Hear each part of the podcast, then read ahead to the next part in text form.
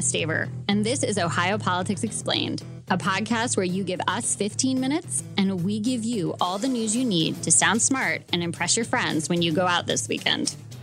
Welcome back to a special episode of Ohio Politics Explained, the last time I am your host edition. I know it's kind of hard to say, but this week we're explaining why we can't say who's in charge of public education in Ohio, what a Speaker Jim Jordan would mean for the state, why turnover plagues the Secretary of State's office, and we dive deep into the data on abortions from 2022. Joining me this week is the new host of OPE, Haley BeMiller. Good to be here. Excited, but also sad that this is your last episode. I know. Haley enjoys my love of dry humor and black cats, and I think she's going to do a fantastic job. Hope so. Big shoes to fill. no, I hate that phrase. I've, I've gotten that a lot about taking over all sides, but no, I have small shoes, and you will more than fill them. Thank you. Our first topic is the Ohio Department of Education and whether, well, if it exists. Yeah, this has been a very confusing week on the education front. The new Department of Education and Workforce was supposed to take over on Tuesday, but there's a lawsuit over it. And Governor DeWine said before the deadline that, eh, just kidding, we're going to go ahead and go forward with at least parts of this. Yeah, it's kind of complicated, but the simple story, hopefully simple story, is that when Ohio passed its budget in June, lawmakers added about a thousand pages restructuring the Department of Education. This included things like getting rid of ODE and renaming it the Department of Education and Workforce, or DO, as I like to call it. Do the do. Yeah, that's what DeWine did on Tuesday. He did the do. But anyways, so DO was supposed to get a new director appointed by the governor, and then all the education policy responsibilities handled by the State Board of Education were supposed to be transferred to that director. But some members of the state board thought that was unconstitutional, and a judge named Karen Phipps said there was reason to believe that those board members might be right, might succeed on the merits in the legal term, so she granted a temporary restraining order. Basically, she blocked parts of the budget from taking effect, and that sounds simple, but remember those 1,000 pages? Yeah, the restraining order didn't include all of them. Specifically, the plaintiffs forgot to include the part eliminating ODE. And that's where Governor DeWine came in and said, hey, if ODE doesn't exist anymore and DO can't be created, then who pays for schools? And he's like, so DO is just going to exist. Right. And the big argument that he's made for this is twofold. He feels like without an active Department of Education, the state can't pay local districts and they also can't approve voucher applications. He says as long as he doesn't do anything particularly active, like appoint a new director or start taking away powers from the boards, then it should be a okay. But there's already some disagreement about that. Yeah, the the plaintiffs filed a motion to clarify, which is essentially like, "Hey, judge, what exactly did you mean by your order? Because we don't think." DeWine's interpretation is fair. They called it grandstanding and potentially a blatant violation, but we'll have to kind of wait and see what the judge decides. When are we expecting a decision? So, briefing is due October 16th. The TRO, that temporary restraining order, was extended to October 20th. So, probably sometime around there. And in the meantime, I guess we'll just hang out in this strange limbo that we find ourselves in. Yeah. I mean, so if you go to the Ohio Department of Education's website, it still says Ohio Department of Education. It does not say do. You know, they had the website ready. So, Yeah. but they did not do the do, at least online.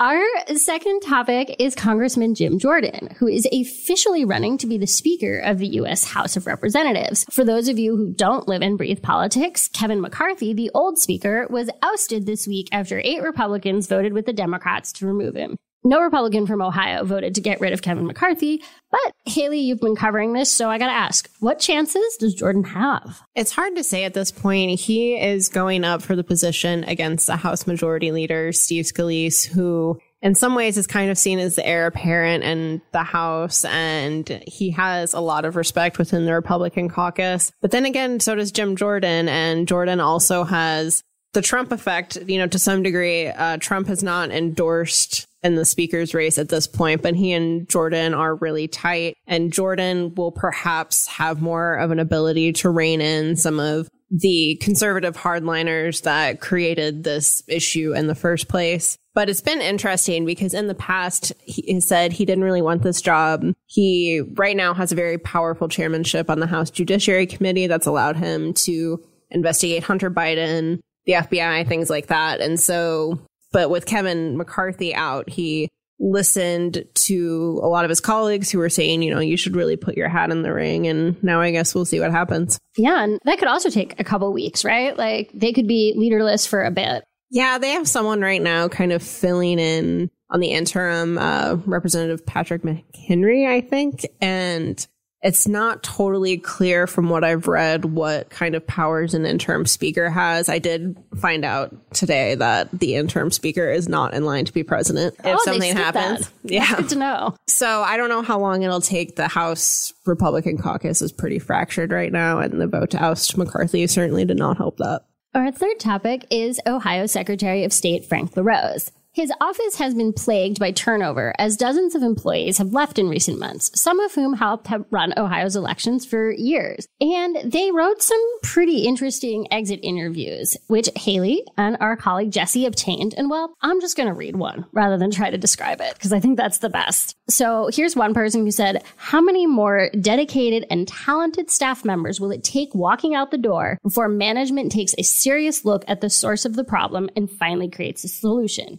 And someone else said, no mistakes, right? Because he wants to have a perfect track record when he runs for Senate. The he we assume there is Frank, who is mm-hmm. running for US Senate. And then this person went on to say, it's very, we're just going to make sure everything is perfect. But when you don't have the resources or manpower, that pressure and the relationship is not amiable. Yeah, the picture that we got from the former employees we spoke with is just bad vibes in the Secretary of State's office right now. And a lot of people have said too that the office is getting more political. They point to the decision by LaRose earlier this year to leave ERIC, which is that national group that helps states combat double voting and things like that. Election, a couple of former employees told us that the elections team was blindsided by that decision. And so, and the communication with local boards allegedly has not been great either. And so it's just, things are rough in there right now. And some former staff has said because of that, it's led to mistakes like what we saw over the summer with the ballot error for the August issue one ballot.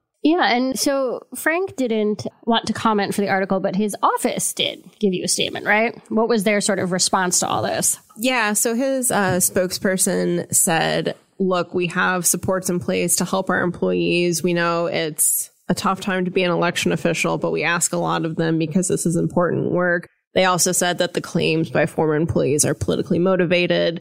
Yeah. So she feels like the timing is just convenient. He's obviously running for U.S. Senate now and sort of painted it as this campaign to smear his name in the midst of this race.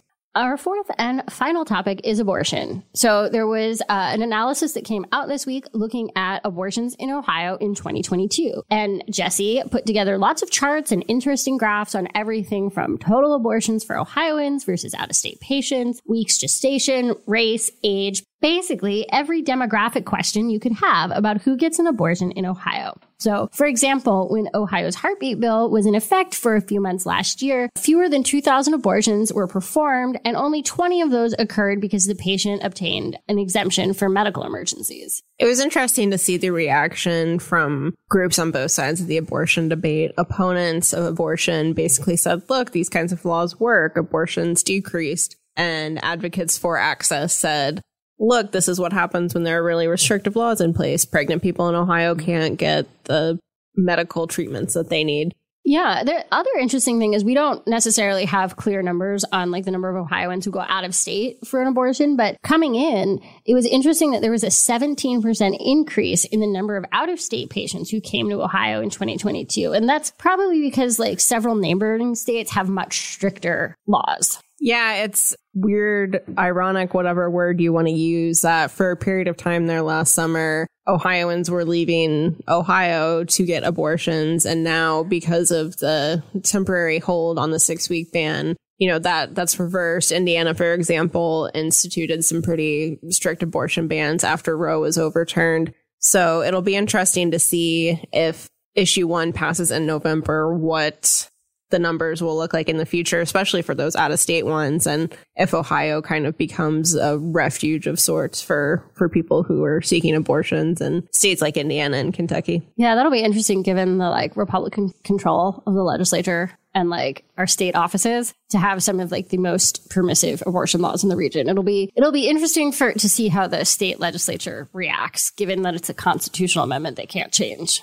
Right. And it's with the Midwest. I mean, up until now, before Ohio's ban was blocked, Illinois was kind of an island of more permissive abortion laws in the Midwest, but November that could change. And one more thing before you go. Haley and I just helped host a forum on issue two with Spectrum News. And we got to ask questions about the financial, health, and legal implications of legalizing recreational marijuana. The one hour forum is going to air on Sunday night on Spectrum, and then it'll be available on the Dispatch's website starting Monday, and you can just watch it anytime through Election Day. So I thought it was really good. I think it's worth watching if you still have questions about recreational pot. I agree. I think in some ways the discussion over issue two has flown under the radar a little bit because of the abortion amendment. So definitely check out the forum and we'll also be continuing to cover issue two through election day. All right. Well, this is me signing off for the last time as your host of OPE. I hope you will continue listening to Haley. I know that I sure will, and I wish you the best of luck. We will miss you. Ohio Politics Explained is brought to you by the USA Today Network Ohio Bureau. You can find us on Twitter at Ohio Explained. And if you want to learn more about any of the topics we covered, check us out online at any of the newspapers in our network, like CoshoctonTribune.com. That's C O S H O C T O N Tribune.com.